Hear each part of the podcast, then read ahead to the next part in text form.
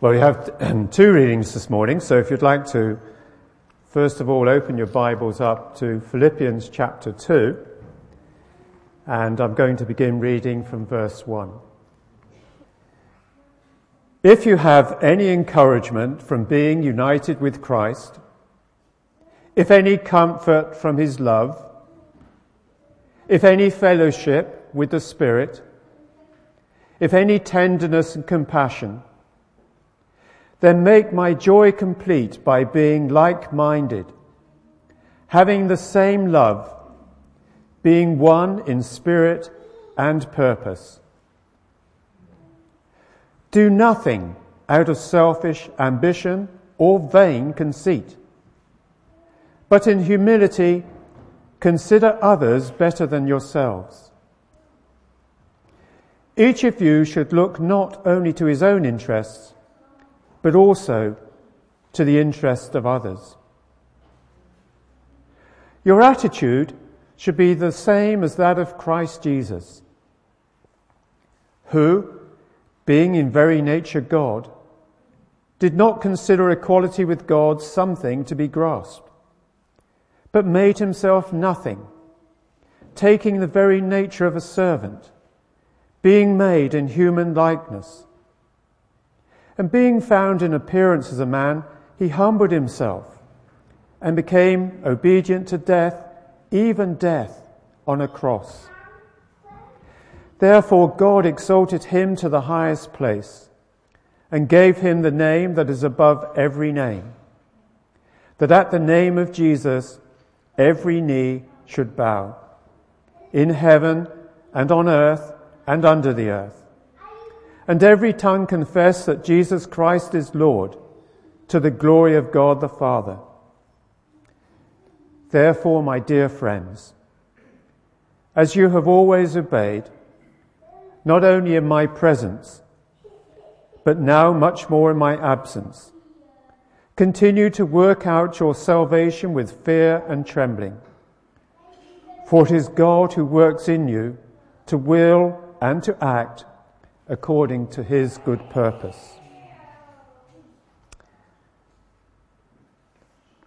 And the second reading is taken from Matthew's Gospel, chapter 22, and beginning at verse 15.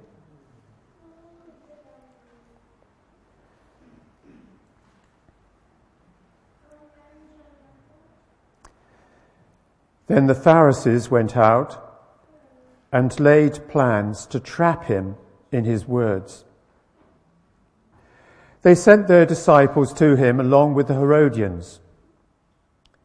Teacher, they said, we know you are a man of integrity and that you teach the way of God in accordance with the truth.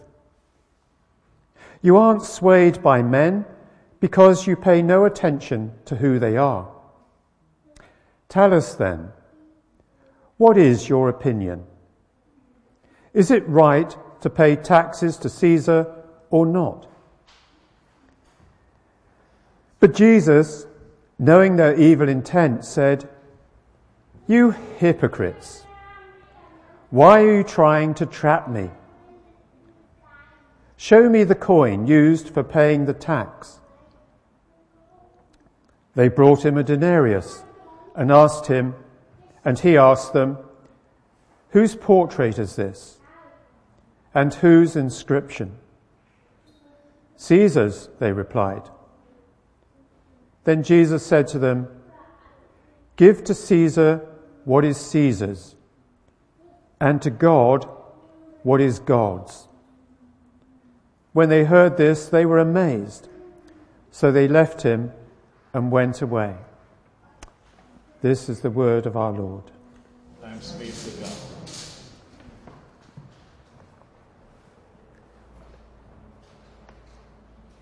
Certainly, as Christians, you don't really have to think too hard or look too deep to realize that the society of which we're a part of is way out of whack with what God's original intention for, for the world was. When He created human beings, He created them in his image to be his image bearers. and to care for the world. Now, just imagine what society would be like if it was just full of people that looked like God, had his nature, bore his image, and behaved the way that he would have us behave, the way shown, for example, by Jesus in his life. It sounds like a pious dream, and in some senses, it is. And it's easy to look into society and criticize what's wrong here and what's wrong there and what's going wrong all around. But then we can turn the focus on the church and we find so much of the institutional church, especially, is also out of whack with what God intended for it.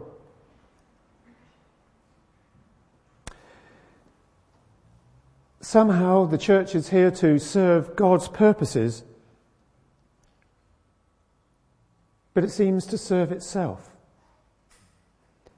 The focus seems to be on maintaining the church, not doing what God wants the church to do.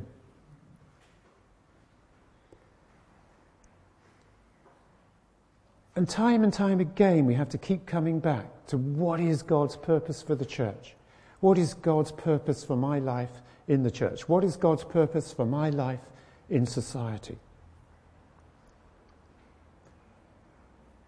Because so much of the church life, the church structure, doesn't encourage us to follow the example of our Lord and Saviour.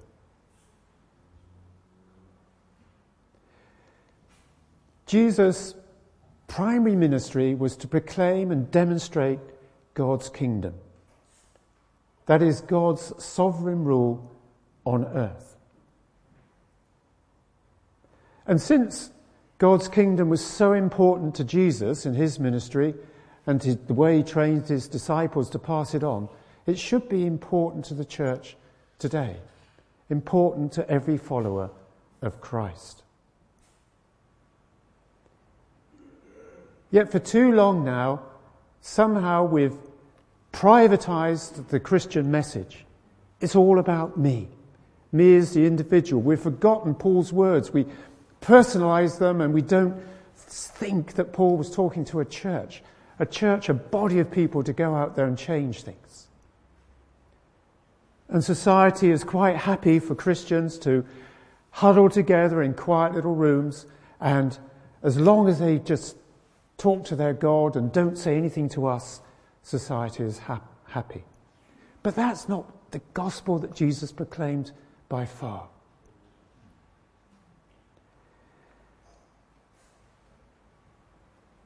As a follower of Christ, we are a citizen of heaven. We live in an alien land in a sense, but we come as God's representatives, His citizens, citizens of His kingdom. And we should live like his citizens.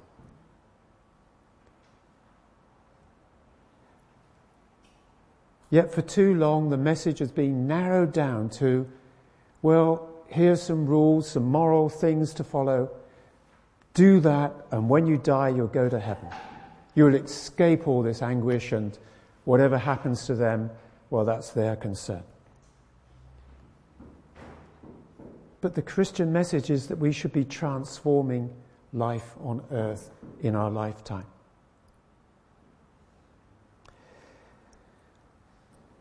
And so we should be telling of the kingdom and demonstrating the kingdom just as Jesus did.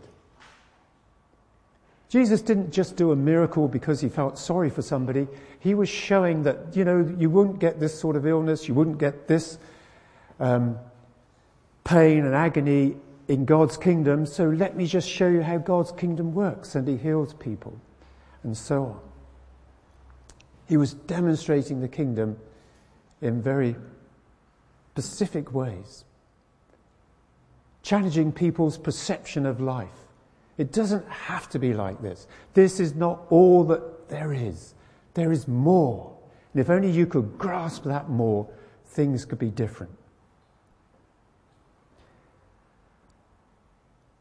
As I said, that Paul spoke to churches, he wrote letters to churches. Not for them to go off and have sort of super quiet times and become super pious people themselves, although that is important to some extent, but so the body was out there in the marketplace from, if you like, 12 o'clock on a Sunday when they leave church, and they were out there till 10 o'clock when they came back to church the following Sunday. Changing things.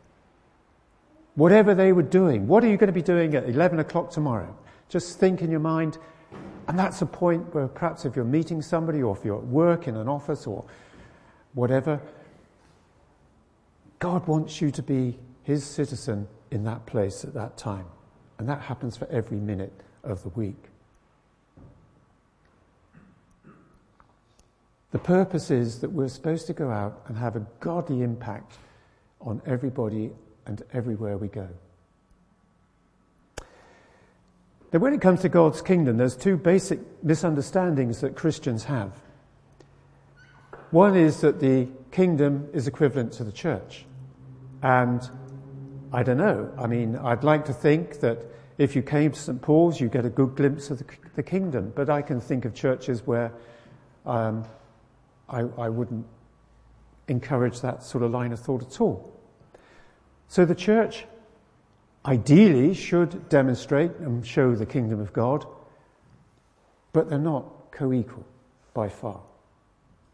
And the other one is that the kingdom is equivalent to heaven. And then, of course, that puts it up there, out of the way, and somewhere where I hope to go one day, rather than the kingdom being in the here and now. The kingdom is from God who lives in heaven, who reigns from heaven, but is for the earth, for us now. And that's why Jesus, he just didn't make up this prayer to make it sound nice because it rhymed like a poem or something. That's why he taught his disciples on earth as it is in heaven. And every time we pray that prayer, if we really mean about what we're saying and we're sincere, we're praying for God's kingdom values and his kingdom, his sovereign rule to be on earth as it is in heaven. And of course, God's kingdom will not come in its fullness until Christ returns. And in our present age, then his kingdom's going to be in tension with the tensions of the world. And we have to live in that tension.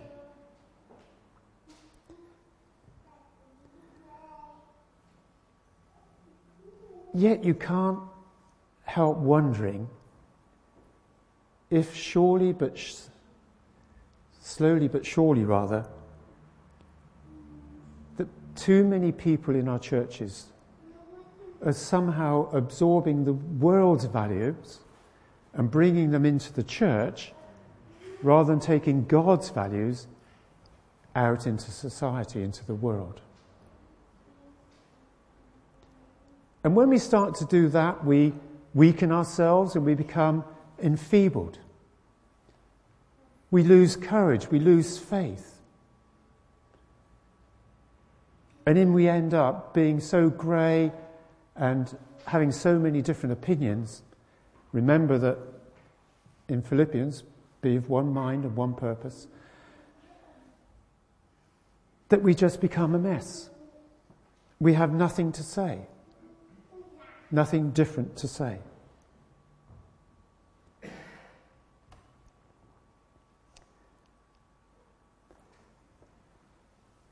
So let's come back to Christ's intended purpose for ourselves and for the church.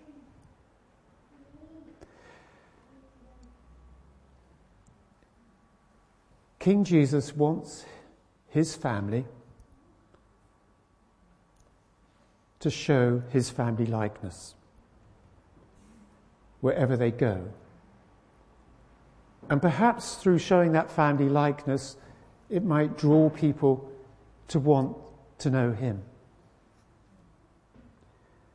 And the role of each Christian is to continue Jesus' mission of showing and telling those who don't know it about the culture of God's kingdom. As Christians go about their life in the secular world, they're to infuse that world with the DNA of God's kingdom. So that sounds fine, and it may sound difficult, and it may sound pie in the sky even to some of you. But let's say that's kind of a purpose. But purpose is one thing, but Paul wanted Jesus' followers, the church, to go deeper than that. And when he wrote to the Philippians, he took them to a deeper place than just doing the right thing. He wanted them to have the right purpose, but also the right attitude. Because attitude is quite important. We can look at people, and some people are quite defeatist. You know, you, you, you have an issue, and they say, Well, I, I can't do that, um, not in a million years. And others say, Well, I don't know if I can do it, but I'm going to give it a go. And so, attitude, we've, well, some, some people who like sport will have been watching the Olympics, and, and you will see the attitude of those athletes to have to train and to perform and to overcome the barriers in, in to win the race.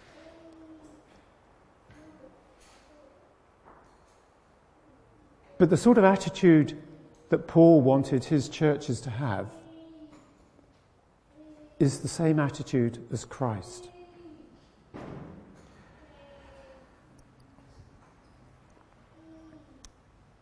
And when you get home, perhaps read that Philippians 2 passage again. Uh, it's probably, you've all read it dozens of times, but just read it slowly and try to say, well, what was Paul actually saying to those people?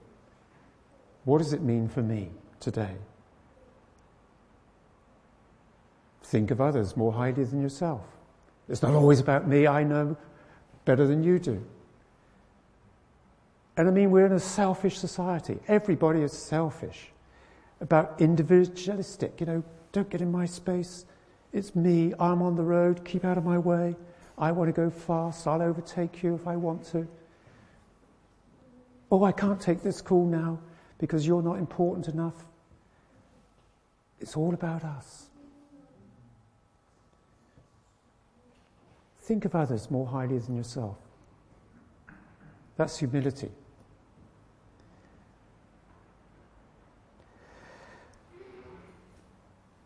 And you see, when it comes to the kingdom too, Jesus lived in a land that was occupied by the Roman army, the Roman Empire. The people had to pay taxes to the king of the Romans, i.e., Caesar. And the way the king governed his land was with a huge, great army. And if there was any trouble, the army was sent in. And if you were too naughty, you were stuck on a cross or whipped in public so it deterred others from stepping out of line. That's how people saw kings at the time of Jesus. And so we begin to see how radical what Jesus was bringing was. How radical what Paul was saying a few years later was. It's not about strutting around and sending your soldiers out and showing your power and driving the biggest car to say, Look, I'm better than you. It was being humble. Well, we don't want to be humble because people just walk all over us. Well, in a sense, they walked all over Jesus and put him on a cross. But somehow,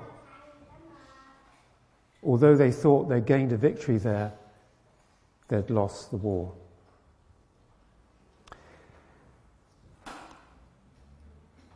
And then we had that sort of funny little incident that I read about, you know, the, the Pharisees. They come to Jesus, very learned men, knew the Old Testament inside out and backwards, taught it, preached it, tried to live it. And there was God in Jesus Christ before them. And they were out to get him. They didn't like what he was saying. They didn't like the way he was doing things. and the way that people, frankly, were saying, let's follow Jesus, and ignoring them. So they tried to trap him in public, and they went along and said, Well, is it right that we Jews, proud race, God's chosen people, should pay this money to the Romans? And the idea was that if Jesus said yes, then they could turn to the Jews and say, Look, he's a hypocrite, or whatever. And if he said no, they could turn to the Romans and say, Look, he's inciting us to treason. And Jesus gave them an answer. He said, Well, give to Caesar what is Caesar's due, pay your taxes.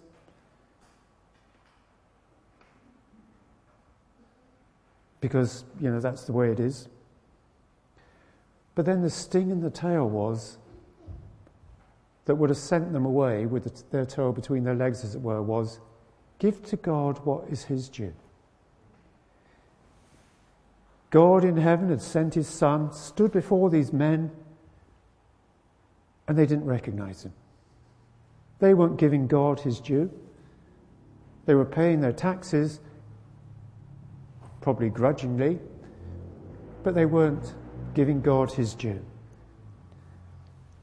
Are we giving God his due?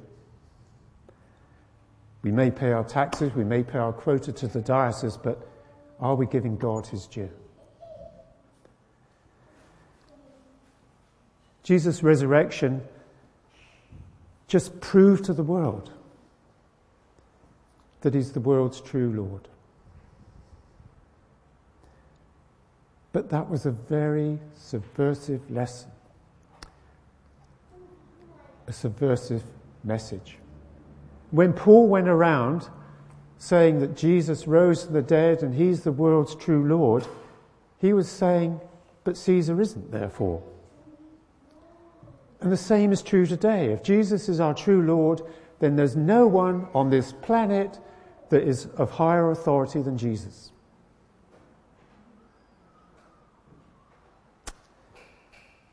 Jesus is equal with God. Jesus existed before he became a human being. He retained his equality with God when he went to the cross.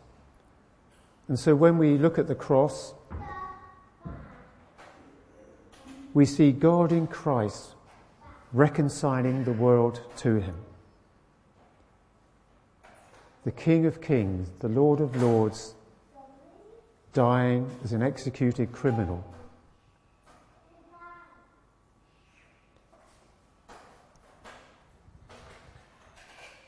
Dying under the weight of the world's evil.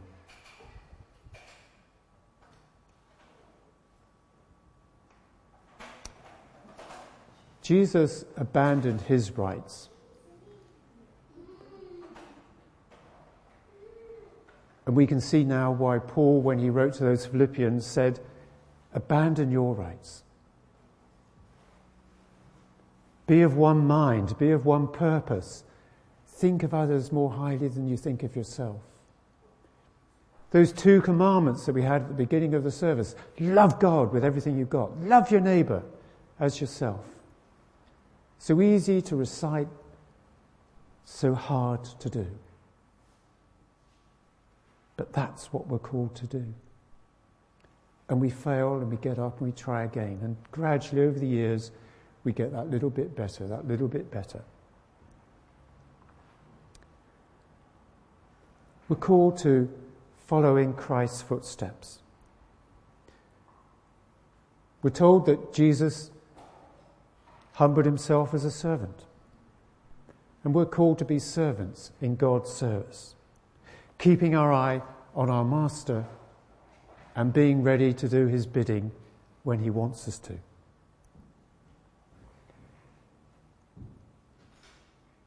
And another thing that perhaps the institutional church has bred into people that's wrong is that it's all down to the vicar.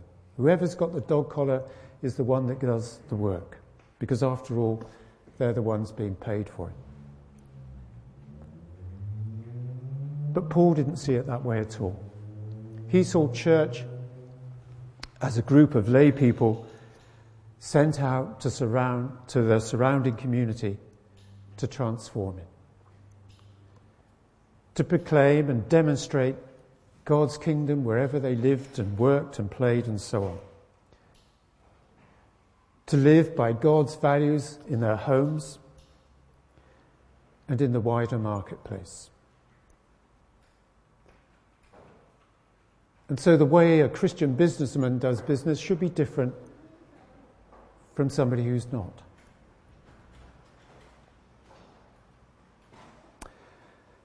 Paul also tells us that every Christian, by definition, has the Spirit of Christ, the Spirit, the Holy Spirit, living in them. And he doesn't just live there because it's a nice place to be, he lives there to empower that person to do God's will. And perhaps one of the biggest needs in our churches at the moment is that as Christians we tune in to what the Spirit's saying and have the humility to follow where He leads. If you like to think of it in modern terms, think of it as a partnership with God. We partner with God and we partner with each other to proclaim God's kingdom. We encourage each other so that we all grow more and more in the family likeness. And we take that family likeness out and show others glimpses of what God's kingdom is like, what society on earth could be like. And always remember that our role is to infuse the world with God's values, not to absorb the world's values into our churches. So I leave you today with one question that you may need to take some time out to work through. But ask yourself, how can the transforming love of Christ work in and through you to transform the world around you. Amen. Let's just take a moment and we'll invite the Holy Spirit to say what he wants to each one of us. And then Jude will lead us into a time of musical worship. So, dear Spirit, we just welcome you now into our hearts and minds. And please speak to each one of us what you would say at this point in time. Guide us and transform us and help us to tune in to what you're saying to us. In Jesus' name we pray. Amen.